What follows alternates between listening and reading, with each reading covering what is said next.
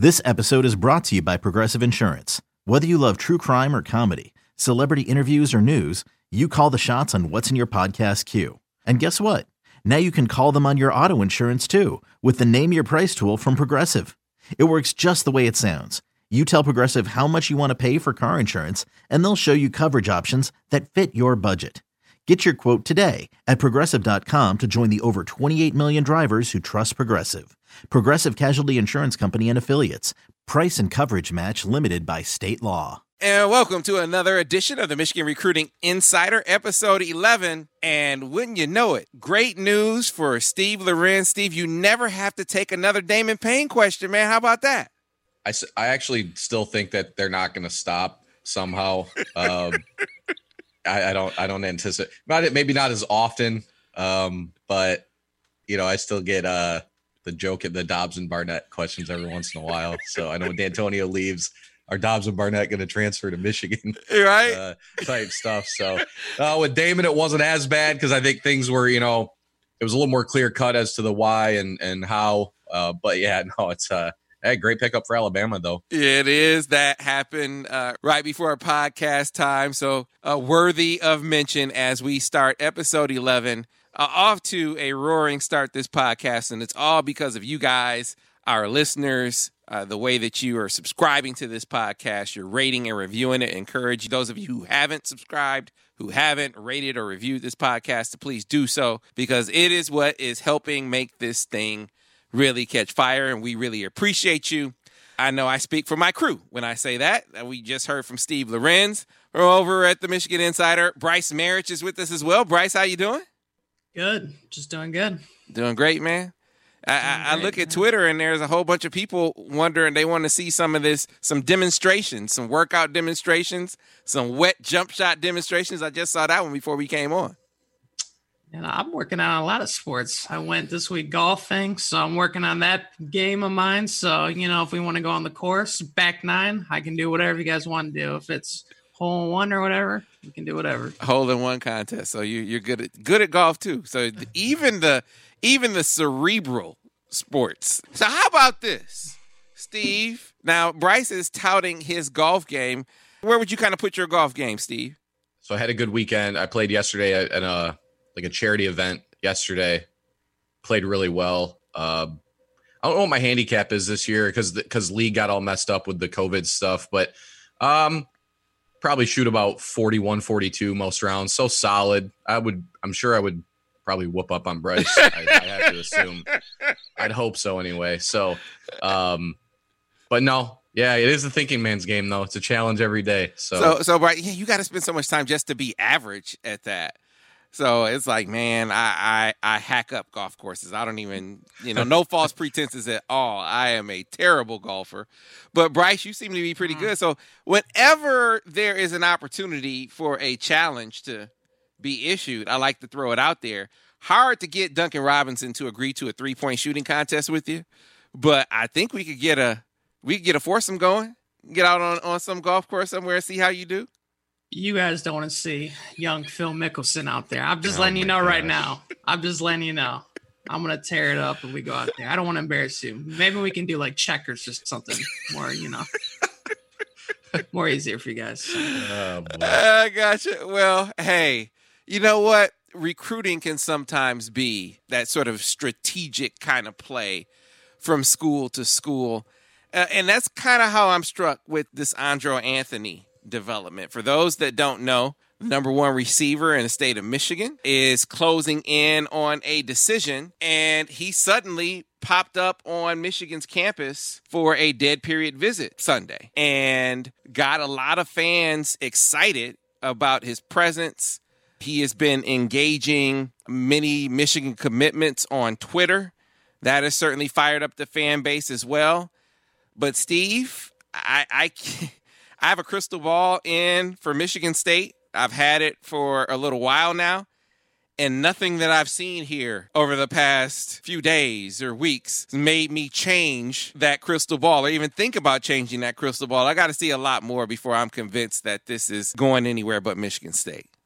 Yeah, I agree. You know, I like I, I think the thing I think about here you know, because I first caught wind of this last, like early last week, that there was some communication going on there. I think it was after those the commitments, and I think Giles recruiting coordinator Jackson uh, got on him, got on him about, uh, you know, tagging him on Twitter and stuff.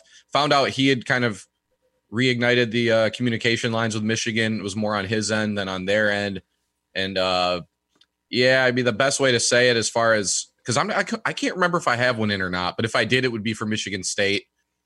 I just know I, I look at this similar to Notre Dame with Rocco Spindler, maybe not quite the same level because I think Michigan State uh, desperately, desperately needs some kind of recruiting win, whether it's over Michigan or not. Right. Um, to, to, I mean, it. I mean, it really is. Though I think, I think they were burned pretty bad with the virus as far as not being able to host kids and, and let Mel Tucker kind of start to sell his vision because they've they've really been they have been struggling majorly, uh, you know, on the recruiting trail. I think I read that Miami's decommitment class would be ranked higher uh, than Michigan State's actual recruiting class right now. So, you know, they need something big to happen here over the summer, get some momentum building, get people talking about him again. Anthony and East Lansing kid kind of seems like their best shot at doing something like that. So, yeah, we'll see with the Michigan stuff, but I, I tend to agree with you, Sam. I think uh, at the end of the day, I still think this is going to be Michigan State, barring barring a change. Yeah, I, I I feel like there should be some sort of reaction to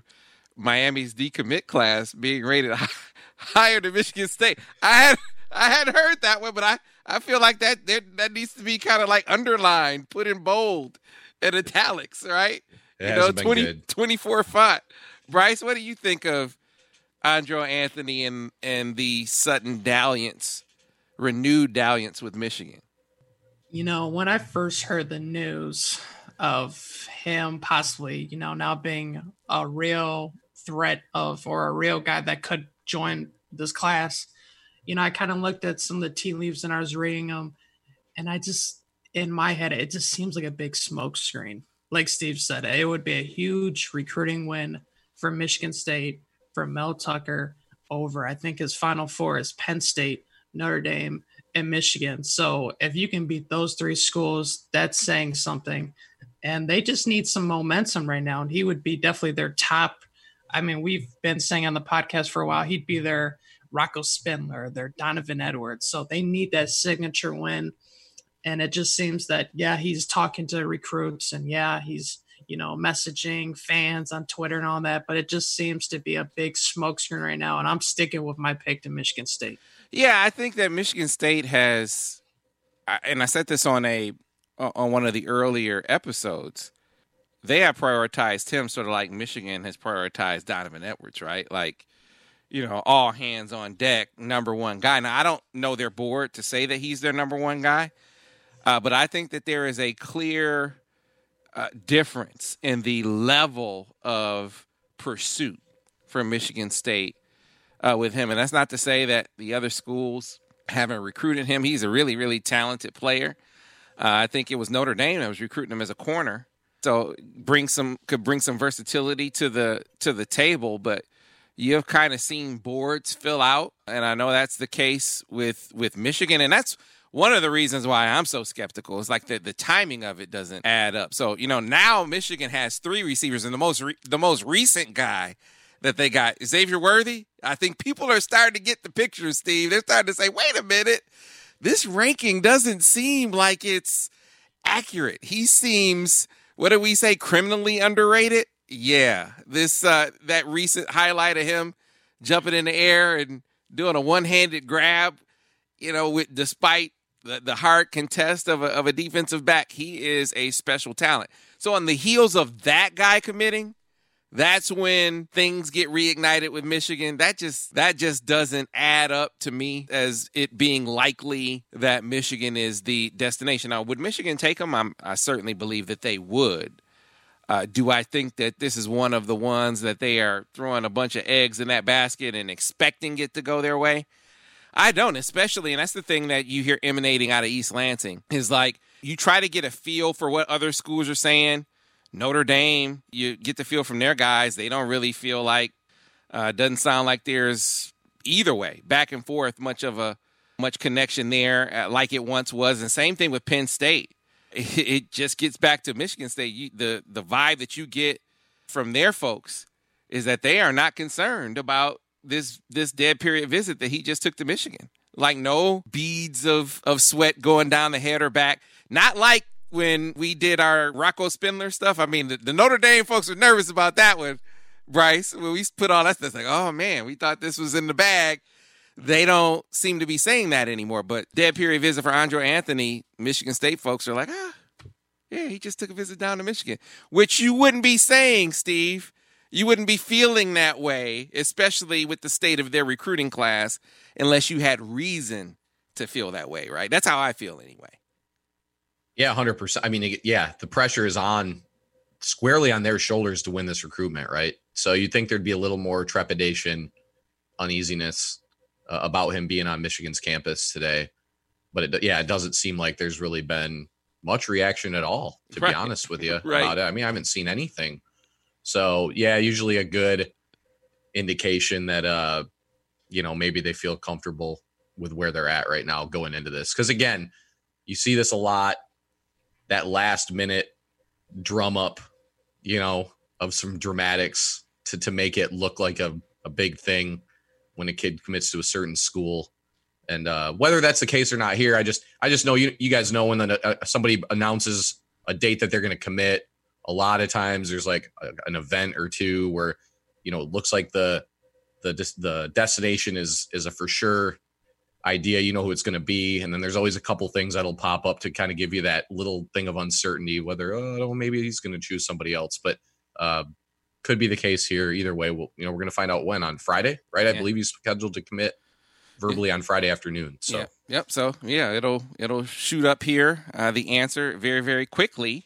Uh, probably going to be a little bit longer for another in-state guy uh, who just cut down his list and some surprising omissions.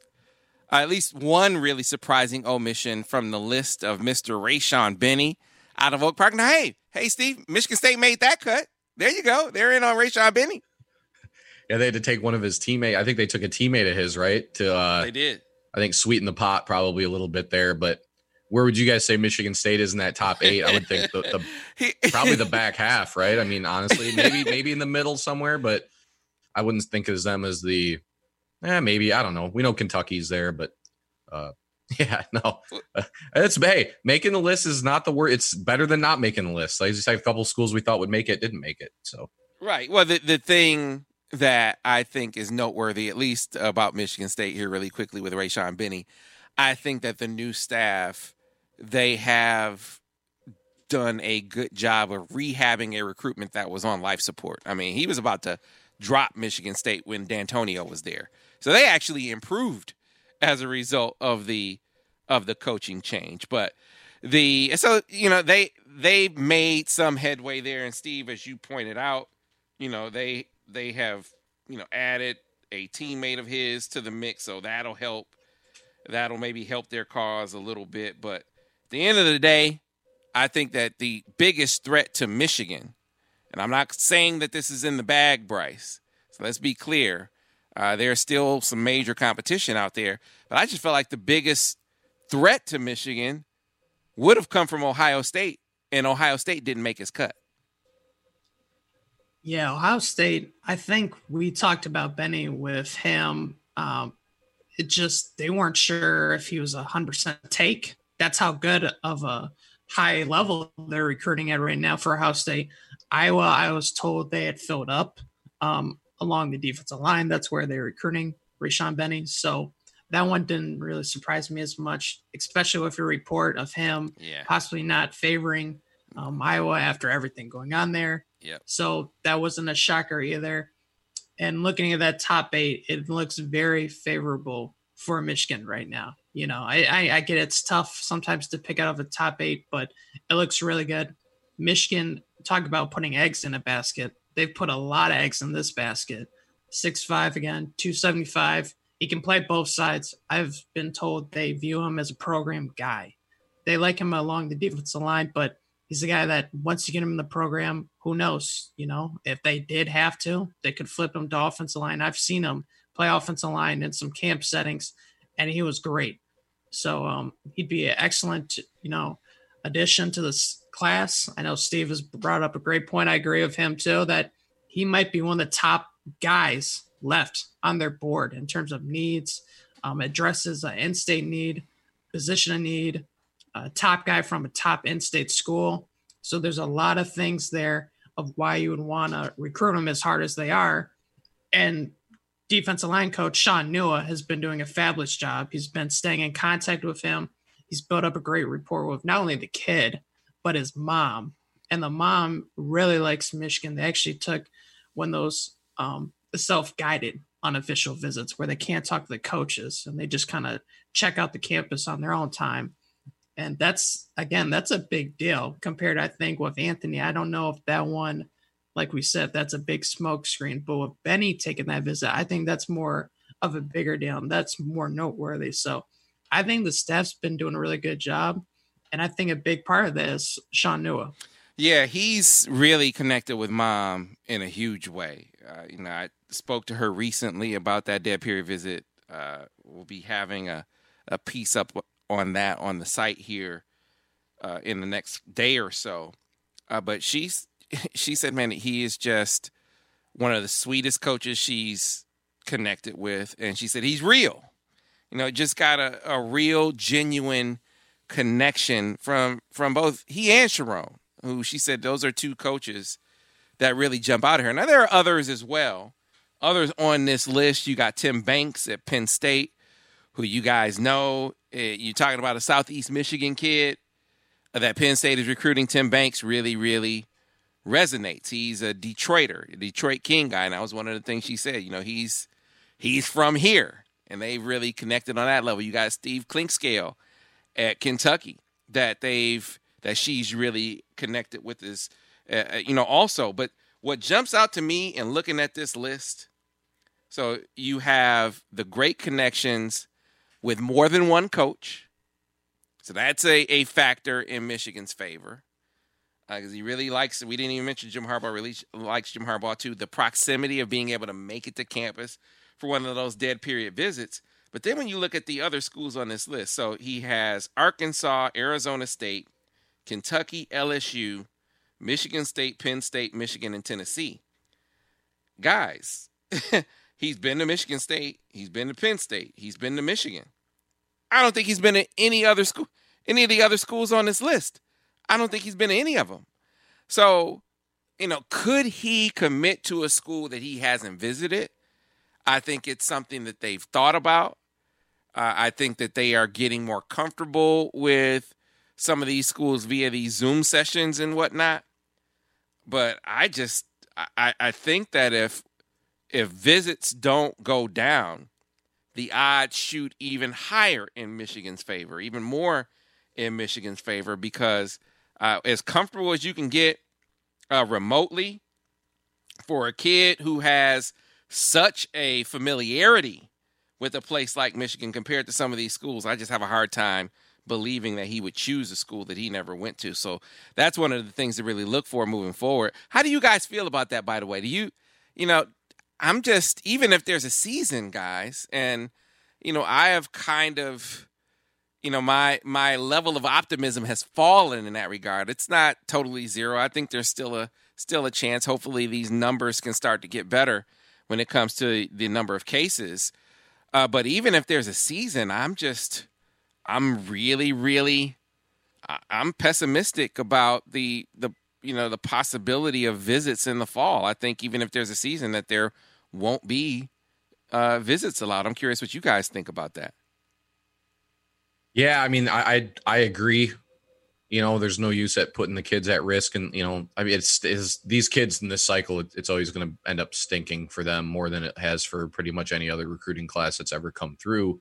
Uh, yeah, weirdly, to Michigan's I don't benefit in the Benny situation be ironic when how many of their commits right live almost you know a thousand plus miles away and committed without ever having visited you know but in this singular instance i know you guys have both uh, covered mom uh, seems to play a prominent role in this recruitment and i think those are the ones where i think you're less liable to see a kid from detroit go to arkansas mm-hmm. or arizona state uh, without ever having gone there you know within a situation where i think she's explicitly said uh, that the proximity is a, a thing that they have at least thought about and and that could play a a role in this situation. So, yeah, I mean, we'll see. I think it'll, you know, it'll be a mixed bag. It'll cost Michigan in some races. You know, I think Thomas Fidone has to make it up at some point. Yep. If there's not going to be any campus visit, I think he's a guy that has to come to campus if Michigan's going to have a shot. Uh, and then we'll see what happens with the guys that they have committed that haven't visited yet either. Right? Yeah, so. yeah. One of the guys that I'm sure people are going to ask about is Xavier Worthy. I mean, the excitement is on; it has shot through the roof as people have learned more about him. Uh, but here's the you know the the real distinction between Xavier and Rayshaun Benny. Rayshaun, you know, Rayshaun's been to Michigan what five, six times? I don't know how many, a number of times. Uh, so you know, it's it's different with him comparing, say, Michigan to LSU or some of the other places that he hasn't been. Uh, you know, contrast that with Xavier Worthy, who hasn't visited any of the schools. So he hasn't visited Oregon. He hasn't visited Bama. You know, so comparing a Michigan that he hasn't visited to another place that he hasn't visited, there's no advantage. You know, there's no advantage for the home schools or the closer to home schools in that regard. He hasn't been to any of them. So, you know, it's a little bit, not to say that you are totally safe with any of these guys, uh, but the dynamic, the dynamics at play with him not having visited are different than the dynamics of Rayshaun Benny not having visited some of the schools on his list. But like you said, Steve, uh, it's something to watch with all the commits these days, as every school it seems like is dealing with with some kids that have, uh, you know, that are, are committing without the without taking visits. Okay, picture this. It's Friday afternoon when a thought hits you. I can spend another weekend doing the same old whatever, or I can hop into my all new Hyundai Santa Fe and hit the road. With available H-Track all wheel drive, and three row seating, my whole family can head deep into the wild. Conquer the weekend in the all new Hyundai Santa Fe. Visit HyundaiUSA.com or call 562 for more details. Hyundai, there's joy in every journey. You know, Brice, you mentioned earlier Shaun Nua and his impact on the recruiting trail. And we got a question about this over on the MichiganInsider.com. Said, what do you guys think of Shaun Nua as a recruiter? Kind of give us your breakdown of Shaun Nua as a recruiter. And I think you already alluded to to at least a piece of it is how well he's connected with just in the case of Ray, Rayshaun, connected with the kid and with with his with his mom the first thing I heard about Shaun Nua from the McGregors, that was the first recruitment I really dug in and learned more about Shaun Nua. That whole family, Braiden, they all told me he's a family man. Straight up. They said he's the type of guy that would invite you to the cookout. You put your legs together, get your dish, get a dish to go, and you feel like he's part of the family. He's just a guy that really resonates with the kids, with the high school coaches, with the parents. He's got that where he wants to help you, but at the same time, he's going to also coach you up. You know, and he's got both those sides to him. And a lot of the recruits, I mean, these relationships, it's one thing to stick with some of these relationships and they kind of fade away. You look at a guy like Quinn Somerville, you know, he went to Michigan and instantly Shaun Nua picked up that recruitment and eventually won that one. So mm-hmm. he's shown the ability that these relationships can pay off in the end. You know, and he's a guy that obviously he can make a lot of these guys turn out and be NFL draft picks. Look at Mike Danna. You know, he came and he can actually claim that one. Some of these guys he can't claim because he just got to Michigan, but that's a big one he can claim. So he's doing a really good job and he's showing the ability to not only recruit some of the um, territories he's familiar with, but go out some of his, you know, um, other places and recruit. You know, so he's the guy that I think might become their Sherrone Moore in terms of if there's a top guy, they might just throw Shaun Nua on him because he's that dynamic in terms of personality, coaching ability, and just everything he brings to the table. Yeah, I uh, I first heard about Shaun Nua from Larry Foote and and Foote was like, he is a great dude, not just a good dude, a great dude. They played together in Pittsburgh. Uh, was really excited that that Michigan had picked him up. Uh, and then as you got to talking to kids on the recruiting trail, Quentin Somerville is is obviously one that comes immediately to mind. There was some familiarity there. So some people might say, "Oh, well, that's you know, that's that's a you know a stacked deck in his favor, right? That he he had coached with with Quentin's uh, brother at at Arizona State. He had been recruiting Quentin for years uh, before he even got to Michigan.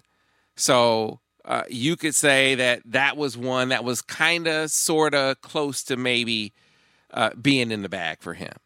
But then when you look at what some of the coaches here in the area are saying, and we've had this big discussion for for weeks here on the podcast, for longer than that on the site. A discussion Steve loves for sure about, hey, what's going on with in-state recruiting? What's going on with this school? What's going on with that school? It it says something to me that several coaches in Southeast Michigan have called out Shaun Nua as a guy that they've really connected with. I'll give you case in point over at River Rouge. Uh, Coach Corey Parker over there. I mean, you know, they've had some some guys get recruited by Michigan, but you could say that that things were. I think it's fair to say that things were strained there for a bit, and things are a whole lot better. Things are, I would say, really, really good there. I mean, Michigan was recruiting a a couple of their guys. Pius Ojukwu uh, was a guy that they're recruiting for for a time. Big defensive lineman that, you know, were it not for the pandemic, if he could have gotten to campus and worked out, maybe he gets an offer. But he talked about how Shaun Nua came into school, sat down with them, spent time with them, and you know, what do you, what, you know, is there anything that I can do? What do we need to do to to mend this fence to, re, you know, kind of rectify any issues that that we might have and just a real genuine sort of bona fide interest in in making things better. He even got an endorsement from guys at Belleville, surprisingly enough, right? So that he is putting forth the effort from a relationship building standpoint that is resonating with with coaches and in places where maybe things have been strained before. That ought to tell you all you need to know about the kind of personality that he has on the recruiting trail. And then maybe Rayshaun Benny will wind up being uh, the the one that that gets him the kind of attention that I think his recruiting prowess uh, deserves. I know the proof will be in the pudding, so they say, "Well, show me first. I think Ray, Rayshaun Benny, you know, if Michigan lands him, you'll be able to point to to Shaun Nua and his ability to really, really connect with the kid, one of the things that Rayshaun said, you know, he's the kind of coach that his players told me. He'll show you how to do it. If you can't do it, he'll talk you through it and have you do it again. He's not not like some of these other coaches that will just, you know, browbeat you to death and try to get you to learn that way. And so he got that that vouching from the guys on the team that he just started coaching. To your point, Brice, uh, and that goes a long way. So I think Shaun Nua uh, you know, again, I understand the proof has to be in the pudding.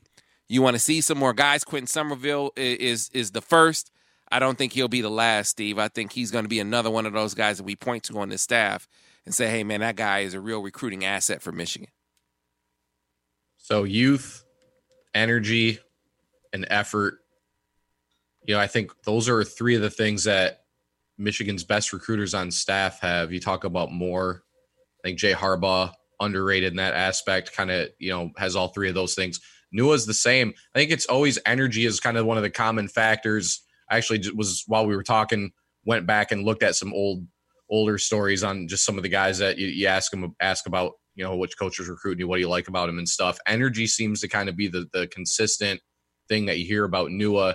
Uh, you know, the young the kids love uh, young coaches that have energy, passion for the game, but also Michigan and and this is one of those things where you know, yeah, at every school, you, you assume the coaches are being like what they say is like genuine and real, but that seems to really be a thing that Harbaugh puts an emphasis on when trying to like when bringing in you know hiring a young assistant coach on the staff because the young assistants are always going to be guys that you're assuming are going to be a plus on the recruiting trail.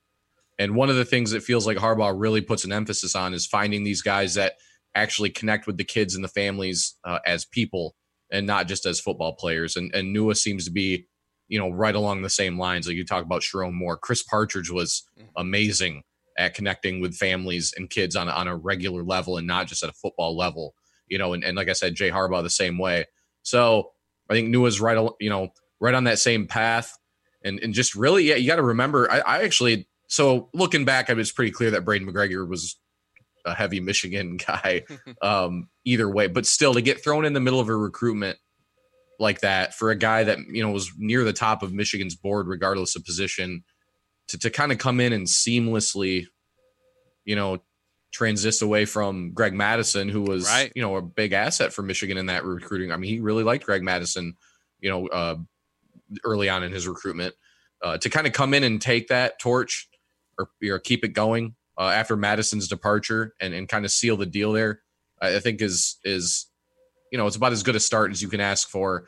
And you know, he's gotten and he's you know Quentin Somerville had there's the connection there, but I agree with you say, saying that uh, getting Benny would kind of be that first, you know, because there was the Somerville connection right with mm-hmm. his brother. Uh, a lot of ties, some ties there. He they were familiar with each other at Arizona State. Uh, Benny would be a nice like national level. I know he's an in-state guy, but they haven't really done well at Oak Park lately. Uh, so you know, for, that'd be a really, I think, his best recruiting win so far. If they if they can pull that one out, would be really indicative of uh, what kind of recruiter he can be for them. Absolutely. Uh, you mentioned Chris Partridge, uh, a obviously a huge uh, recruiting presence lost, uh, and you got to give this you know Harbaugh credit. You got to give the staff credit for really being able to add new guys to the equation to the point where, you know, they haven't missed a beat in recruiting overall. You felt like though that they might suffer in the, in the Northeast, specifically in Jersey. Like, oh man, you lose CP and and Campy. It's you're probably not going to be able to go in there and be as be as you know present, be as good with guys in the Garden State as you were before.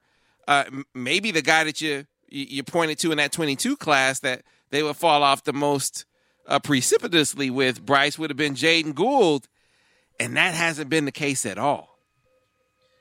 No, he uh, so he's a really interesting uh, situation with his recruitment. So he became a top priority for Michigan when he first took a visit in March of 2019. So that was the very first visit. And he left with a scholarship in hand. So he got that. He came back from Michigan's barbecue. Really enjoyed that experience. And then he followed that up with a visit to a game for the Michigan Ohio State game this past fall. So he took three visits. But like you said, he lost his two main, you know, two main recruiters. So at that point, it left him thinking, well, where where do I sit with Michigan? Does Michigan still like me? Am I still a guy for them? And a guy that we don't talk about probably maybe a lot but he probably deserves some more credit is Zordich, Michael Zordich, the defensive backs coach at Michigan, who's, I mean, in terms of coaching, there's he no question. Bad, he His gets ability. a bad rap. He gets, Z gets a bad rap, man. Uh, he can't be the kind of factor that some fans think he is on the recruiting trail, a, a negative factor or a zero, and you get a guy like David Long. He had a lot to do with that, and you're right, uh, being uh, being present on uh, on Jaeden Gould too. Yeah, so he's obviously a big part of Jaeden Gould. Um, he's actually the primary main recruiter at that point. So he took over the reins. He's now leading that recruitment. And uh, Brian Doan wrote a great story about a month ago about that, some of that communication he's had with Zordich. And the kid straight up said, out of all the schools, I've been in contact with Michigan the most.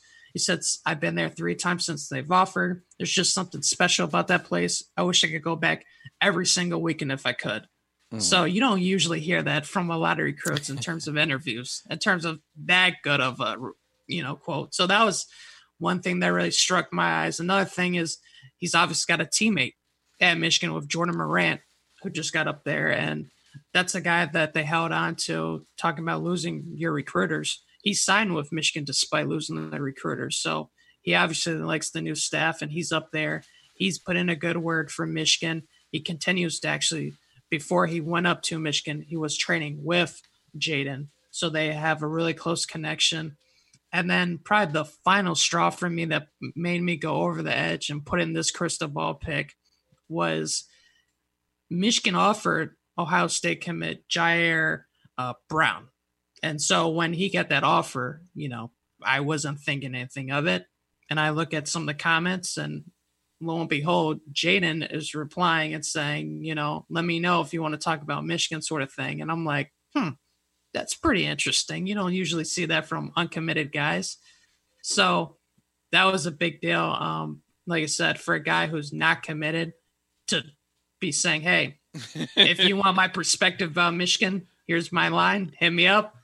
That's pretty interesting. Yeah, so, yeah, it's it's it definitely says a lot. I always so that led me over the edge. Yeah, I sure. always if a if a guy if a guy reaches out to me about Michigan as opposed to the other way around, that always says something to me about how how high Michigan is on that kid's list. But uh, as you were talking about Zordich, it got me to thinking, Steve, about a guy that you've been talking about a lot on the board lately, and that's Ceyair Wright. And you know he he mentioned in the recent interview with Greg Biggins about what an asset Mike Zordich is uh, in in Michigan's recruitment for him. And Michigan is a is a major presence in in that recruitment. I mentioned David Long. They're trying to strike, you know, light, you know, catch lightning in a bottle twice out there at Loyola High School. He kind of reminds me of David Long, like not just because they go to the same school, uh, but a kid that seems more much more of the Stanford, Notre Dame, Michigan type kid uh, over, you know, I, I don't know other schools. I guess best way to put it. So, uh, still can't get over the fact that you have barely heard or read anything about the fact that he is going to be playing LeBron's kid in Space Jam 2. I just still can't believe. Uh, you'd think that'd be like there'd be multiple stories on that, uh, but there still isn't. So just a talented kid all the way around. And yeah, I mean Zordich, you know, like you said, ran point on David Long's recruitment. There's no reason he wasn't going to do the same with Wright. That's you know quietly one of those recruitments where people are for some reason always perpetually worried about cornerback recruiting uh, when you know I think they're right in this race. He's in no rush to decide. Uh, I, I, assume he's hoping to get out to Michigan. I have this hunch that if this is a kid who's like going to be in a movie and he's like legitimately like you know not a movie star but like you know big time not a kid I feel like would be afraid to go away from home. This seems like that type of deal. That being said, I am surprised that we haven't heard more about USC, uh, just because the LA deal and with the film and all that kind of type of thing seems like the type of kid that would go to SC. But uh, really haven't heard a ton about them in this one so far. So yeah, we'll have to see. But but yeah, I mean that's one of those deals where they already got Jaden McBurrows. I know Sam, he's your sleeper of the class mm-hmm. right now. Hopefully we get to watch him play here in a month or two and, and see how far he's come along. And and then they're still in on a guy like Wright, who's a top 100 kid you know, after they signed Zordich signed two All Americans last year in Seldon and, and, Green Warren, where you know, I yeah, I agree. Where I think he gets a little bit of a a bad rap. I mean, I don't get it. I mean, they've mostly gotten the guys that they've really liked. They haven't never, and even when they've dug down the board a little bit, they've pulled out a guy like Vincent Gray, who's going to probably be starting this year. You know, and and has played extent played extensively in his first two seasons. Yeah, you know, it'll be interesting with with Ceyair Wright because you know while I don't think visits will take place in the fall, uh, you you got to ask yourself, okay, well, what kids are in position to maybe take dead period visits, and if the kid doesn't take a dead period visit, will he wait long enough? Uh, will he wait long enough to to still be on the board if and when visits are allowed in maybe say December? That's a lot of coaches I talk to think that visits won't be allowed in the fall games are being played. But uh, you know, let's say the season's over, uh, get some kids on on campus. Maybe in December, maybe a few weeks in December, uh, will be a window where some kids can take some some visits. That's what a lot of coaches are speculating. Not to say they have any information uh, to that effect, but just you know, how, talking like we're talking right now. You know, this to your point, Steve, being a kid that's not in any rush if he holds to that lack of, say, urgency when it comes to making a decision, that could play to to Michigan's benefit because, you know, all things being equal, uh, I would say okay, uh, you know, I like Michigan's chances here if he hasn't been to any of the schools. Uh, but in this case, I think he has visited some of the schools closer to home. And I'm like you, I would be very, very nervous uh, about SC. They aren't one of the schools that he's mentioned necessarily uh, in his top five, but right there on the periphery. And you got Donte Williams there, a big time recruiter who just got Prophet Brown. I mean, literally came out of nowhere, seemingly to get Prophet Brown. And it's one of the reasons I said, I mean, you can't, you know, even though SC is down, you can't write them off, uh, especially if it's a defensive back where you got who I would say is one of the top recruiters in the country uh, recruiting that position for them. So I, I would be leery of them. I'll be leery of some of the closer to home options. He speaks very highly of Nebraska.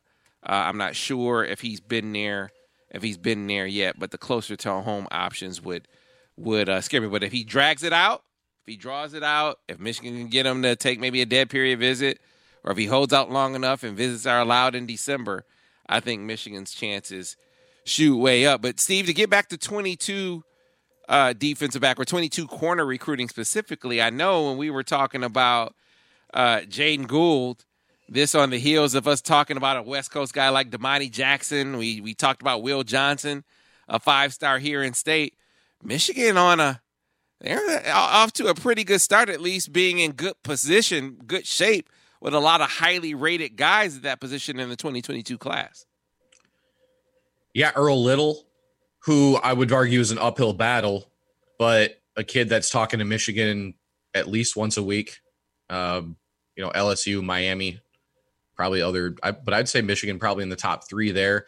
So Isaac Thompson, I think, probably projects the safety, but could be one of those like kind of the way if people remember Ryan Barnes, who committed to Notre Dame, maybe mm-hmm. one of those tweener corner safety type kids, is a guy that is talking to Michigan more than almost any other school. Uh, Michigan just made his top 10. I would guess they're at least in the top three or four there, if not higher.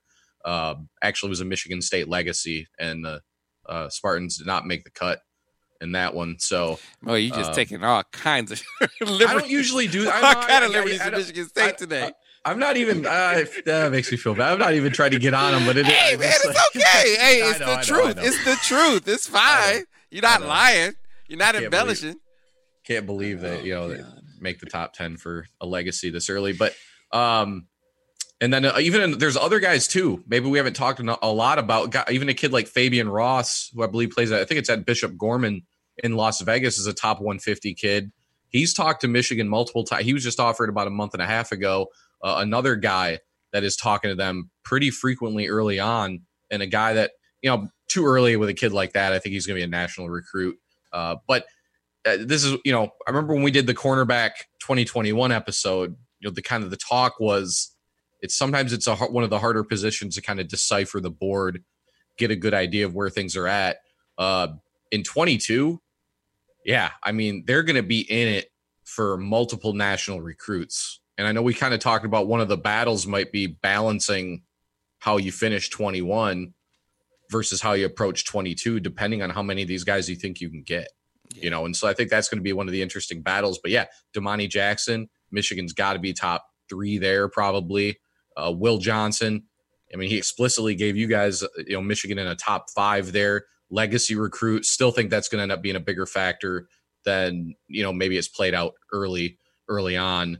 Uh, you know, and then you talk about Jaeden Gould, who that's like, yeah, that's com- that's almost like committed talk. I mean, he, I think Brice to you said want talking about visiting with Domani Jackson, correct? I mean, that's yeah. that's you. That's not un, like uncommitted kids don't usually try to set up recruiting visits with other uncommitted recruits. Let alone it's like he already knows that Jackson's like probably one of their top guys on the board. How would you even know that unless you were like you know your interests would have to be extreme uh, to be reaching out to a kid like that in that situation. So yeah, I mean it's it's it's a position where I think I look at running back, cornerback are two positions that nationally are just are loaded in 22 in Michigan. I think particularly at corner, uh, off to a fantastic. At least have built the foundation there uh, to make a run at at multiple big time guys.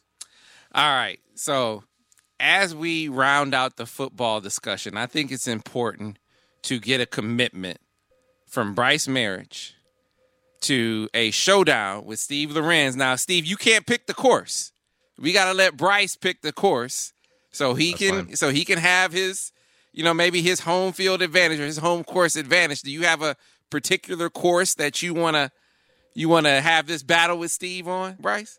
You know, I got one in mind, but honestly, like I've been saying, just pick one, Steve. Oh, so you you, you want to let Steve pick the course? I, if that's if that'll help him, I'm not gonna Uh, need it. So I'm just trying to, you know, give him a handicap. With Brice, do you first. do you have your own clubs, or you don't even need your own clubs? You could just borrow some clubs and win, huh?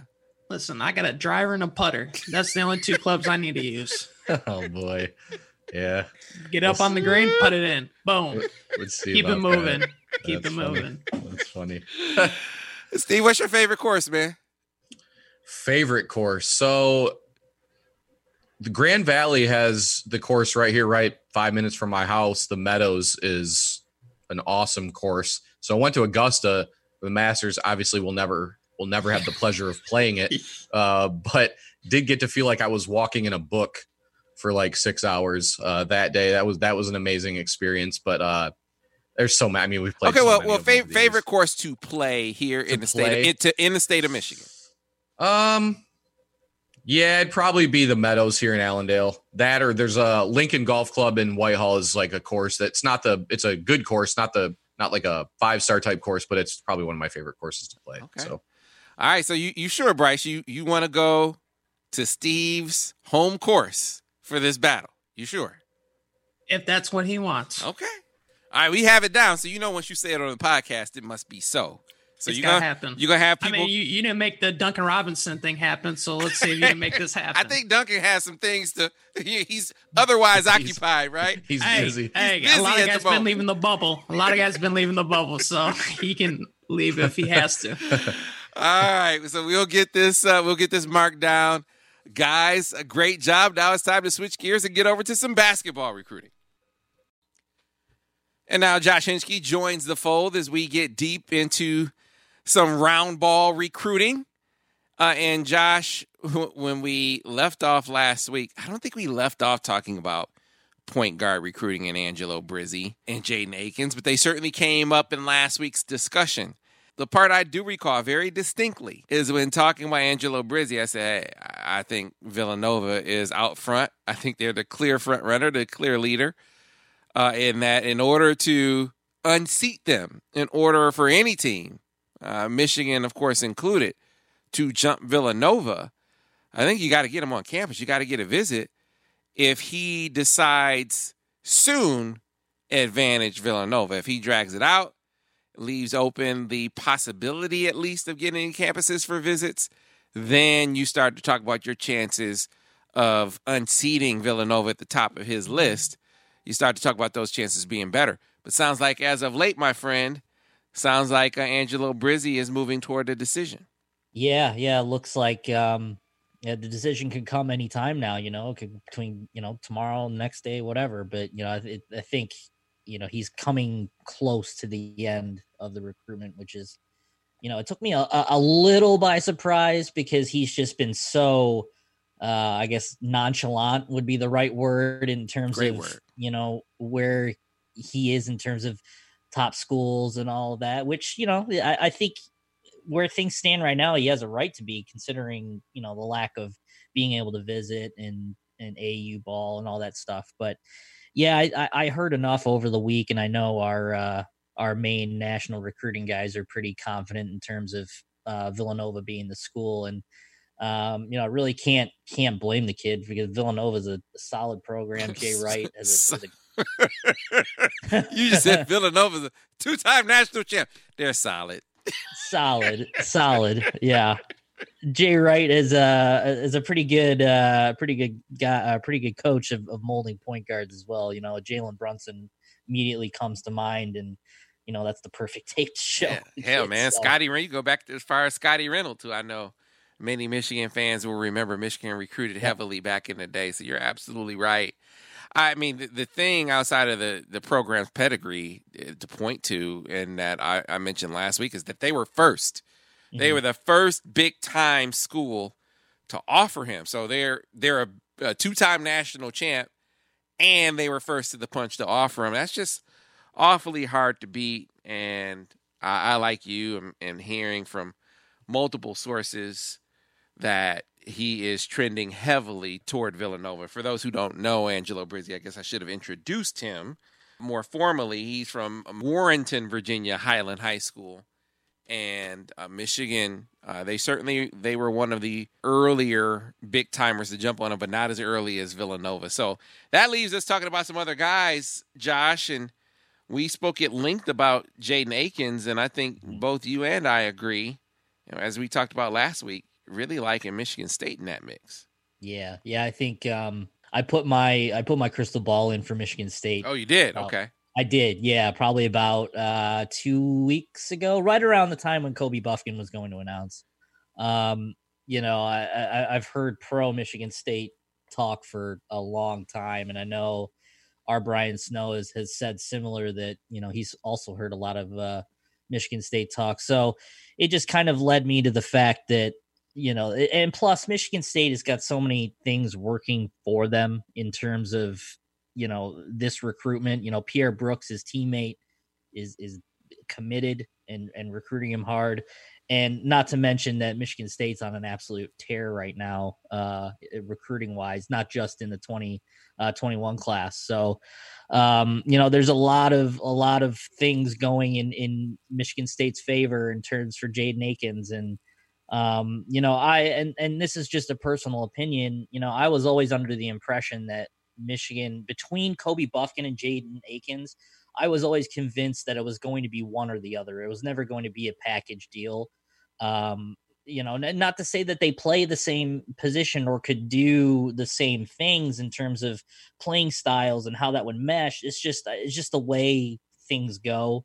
Um, you know, like I mentioned, Akins has, has so so much pro Michigan State momentum behind his recruitment just from you know just reading tea leaves and and and you know looking at connections and things like that. And I didn't even mention that he's you know playing for Emoni Bates uh, prep prep school as well. So um, yeah, just a lot of things going there. And my dog wants to say hello at the perfect time. hey man, I've been there. I've been there before, but I agree with you as far as your feeling of redundancy for those two kids with Kobe Bufkin and and Jaden Akins, who are also their teammates. I mean, they are they all play on the same AAU team uh, with Pierre Brooks, so you you do have the familiarity piece that is not unique to Michigan State. Michigan has that as well, but I just think that the feeling as I've dug deeper into this and talking to people, the feeling is that, you know, especially as you look at Michigan with Kobe Bufkin and with Zeb Jackson in the mix, kind of feeling like, well, hey, we're all all kind of the same. All thought of as combo guards. Uh, you know, his AAU coach, the AAU coach said, yeah, you got lefties. You know, you got all those lefties in there. He kind of mentioned that in the mix as well. So I do think that landing Kobe Buffkin as I've gotten deeper into this, is is a factor in where Michigan sort of stands in the Jaden Akins recruitment, and that's that's obviously uh, not to say anything about all of the the things that Michigan State has going for it anyway, right? You just Mhm. what you laid out, you know, he plays with the Mighty Bates. He's played with Pierre Brooks. He's a long been a target for Michigan State basketball. So uh, a lot of reasons to feel like Michigan State is is the favorite here, uh, but I do think that that position was boosted not necessarily by things that are going on at Michigan State, but certainly by what just went on with Michigan and picking up Kobe Bufkin. So maybe they would have been in this position anyway, uh, where they were were thought to be far and away the leader. Uh, But I certainly feel that Michigan getting Kobe Bufkin uh, is bringing more of a consensus in that regard. And I'm not just talking about with pundits. I'm talking about people behind the scenes and you know talking to people with knowledge of that recruitment, saying, ah, yeah, you know, since Michigan got Kobe, a little bit looking a little bit different with uh, with Jaden Akins. All right, so which brings us to the question, Josh, of what of point guard recruiting, if not Angelo Brizzi off the board, if not Jaden Akins looking like uh, Michigan State, looking like uh, even though Michigan made the cut for Jaden Akins just doesn't feel like they are in as good a position in the aftermath of landing Kobe Bufkin. What of point guard recruiting then? there there are still options out there and, and, and i'm sure the board will inevitably e- expand as guys you know come and go off the board uh, jalen warley comes to mind immediately you know i think he'd probably be number one on that list regardless of, of whether brizzi or akins was on there a couple of guys also come to mind that haven't been offered that michigan are interested in uh, frankie collins is a four star plays for coronado coronado high school uh, recently transferred there. He included Michigan in a top eight, I believe, recently, but he never received an offer. And there's another guy, a four star named Ty Ty Washington. He's out of Compass Prep, and I know I've I've spoken to a couple of coaches there uh, who have said that you know Michigan is is extremely interested in in him. Uh, but have yet to extend an offer. So I wouldn't be surprised if you know, as guys like Brizzi and, and Akins come off the board and, and commit elsewhere, that, you know, the, the point guard position kind of expands a little bit. Uh, I know a lot of that has to kind of do with with Jalen Warley too, and kind of how they feel about him. Yeah, um, extending offers and things like that. But I would not be surprised if some more offers were to come out sooner rather than later. Yeah. So Jalen Warley, I, I think it's important to note. I'm sure people will say, "Hey, you know, he's a he's a combo guard." A lot of people see him as a shooting guard. I think my gut tells me that Michigan feels that he's more of a one than any of the combos that they've recruited or have been recruiting. I, I think that his his basketball IQ, he is a guy that if you watch any of his highlights, you talk to people that know his game. He is a guy that can create for others and it's not a huge leap.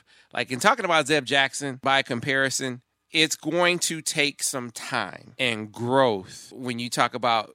I'm, I'm talking about when you talk about his deference, when you talk about being a pass first guy. Zeb's a scoring guard that that has some point skills, so you're gonna have to grow him into more of a point guard.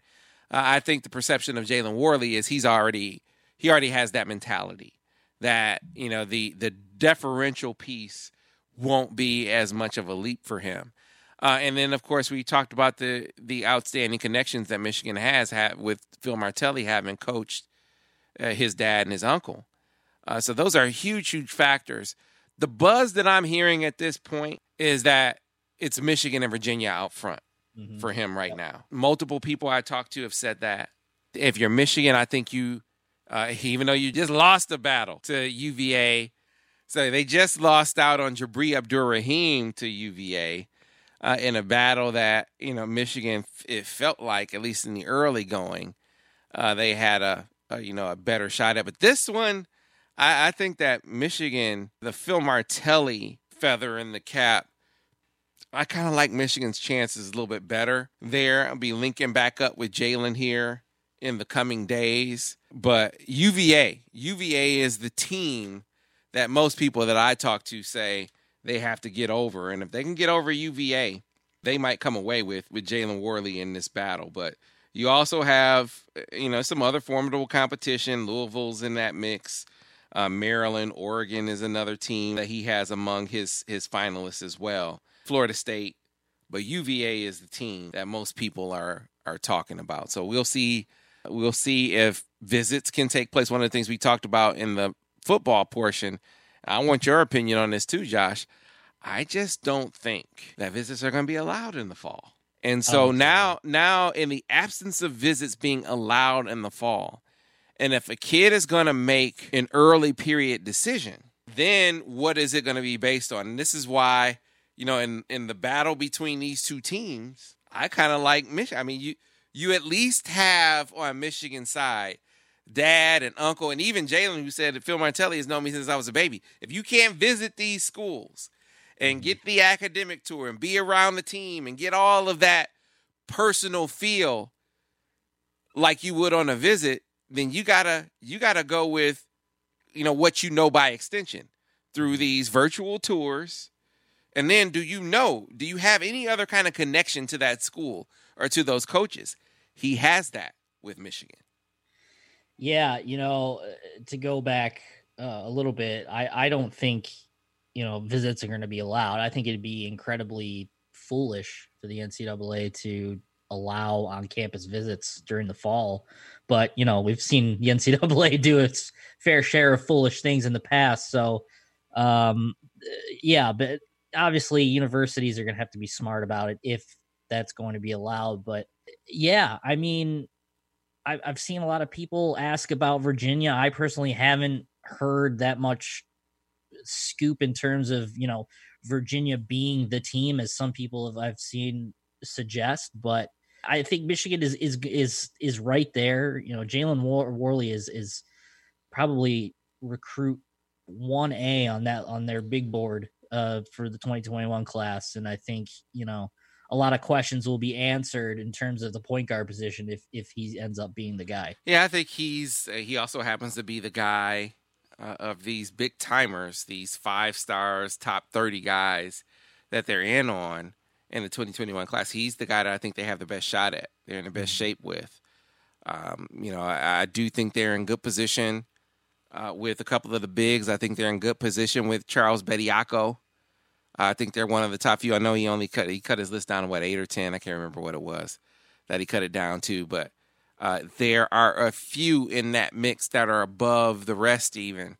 And his AAU coach kind of talked about that, uh, and I think that Michigan is one of those top few uh, in that mix. I think they're one of the top few for Efton Reid, uh, for instance. So um, Harrison Ingram, who we just talked about, who, you know, I talked about getting him on campus, and the and the thing that I didn't realize with Harrison Ingram camped at Michigan, and completely flew under my radar uh, in that regard. But that was back when Yak was here. I know Yak was recruiting him, mm-hmm. but flew under my radar that he had actually uh, camped. So he at least has some familiarity uh, with the with the campus already.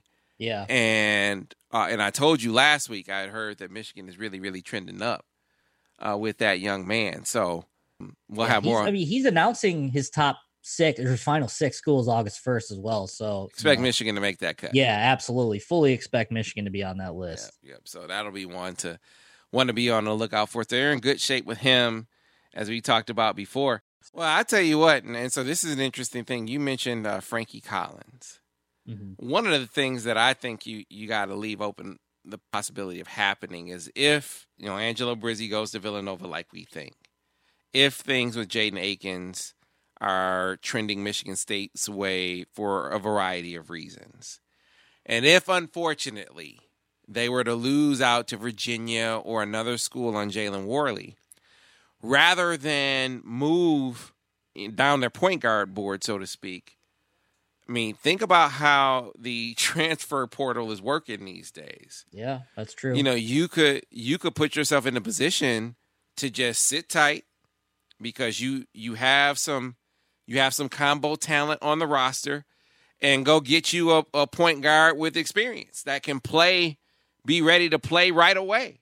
That's going to be available on the transfer market even more so next year because that rule that they kicked the can down the road because of the pandemic where immediate eligibility not just for grad transfers but you know your first transfer boom you can play right away that rule should be in effect heading into the 2022 season excuse me the 21 the, excuse me the 21 22 season so not this coming season not the 2021 season but the 21 22 season that rule should be in effect. So you will be able to go out and get you a point guard that boom that has played at the high major level already, or at least played college basketball already.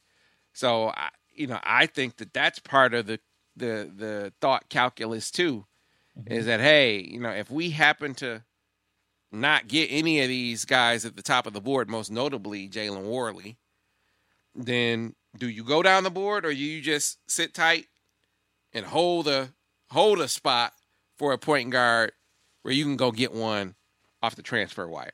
You know, I think that's a that's a very interesting situation, and and you know, I, I think you've kind of you saw Michigan do this a little bit, you know, with the addition of Chaundee Brown and and and Mike Smith, kind of these uh I guess stop gaps in a way that that are sta- established guys that can kind of give you experience and, and give you some minutes that you know where they've, they've seen you know the floor. So um yeah, I mean that that that could you know at least to me it sounds like a realistic option that they could explore.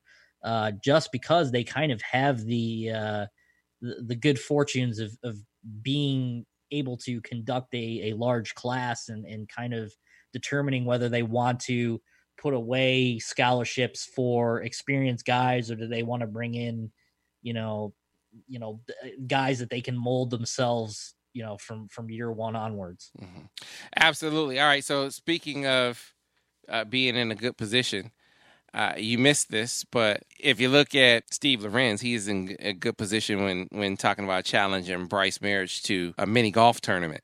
You would think. I mean, Steve Steve is a is an established golfer, but Brice said, "Hey, he's the he's the mini Phil Mickelson." Oh, uh, he said he said that he'll he's willing to go to Steve's home course, uh, and he said he I said Brice, do you have your own clubs? He said I got a driver and a putter.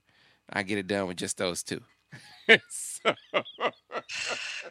so, I'm curious, Josh. I mean, uh, we're putting together this foursome. I'm really just gonna drive the cart. I don't know if you golf at all, no. but but but you're free to be a part of this foursome, and we can just watch. That's fine. I I will I will raid the beer cart and just hang out on the on the golf cart with you. That's totally fine. While while you know big mouth Marich over there can get his butt whooped by Steve. He was he was a little upset that I wasn't able to get the three point shooting contest lined up with Duncan Robinson. I guess he didn't know that Duncan was kind of busy at the moment. Yeah, you know, yeah, kind of has some some games to play, right?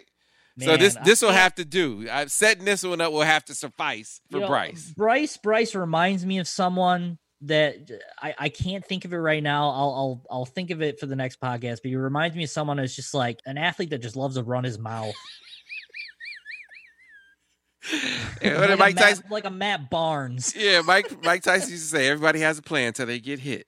Right. Exactly, so we'll we'll exactly. see we'll see when he gets on the golf course uh, and see what happens as as you know Steve is dropping them left and right, dropping them on the green, right down Right. the fairway. We'll see what how Brice reacts to that. But we appreciate the way that you guys are all reacting to this podcast. It has been fantastic. Please continue to subscribe.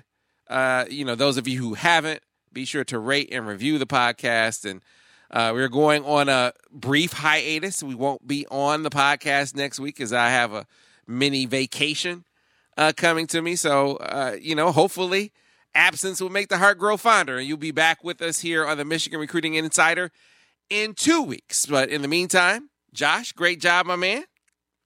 As always. And we will see the rest of you on the Michigan Recruiting Insider.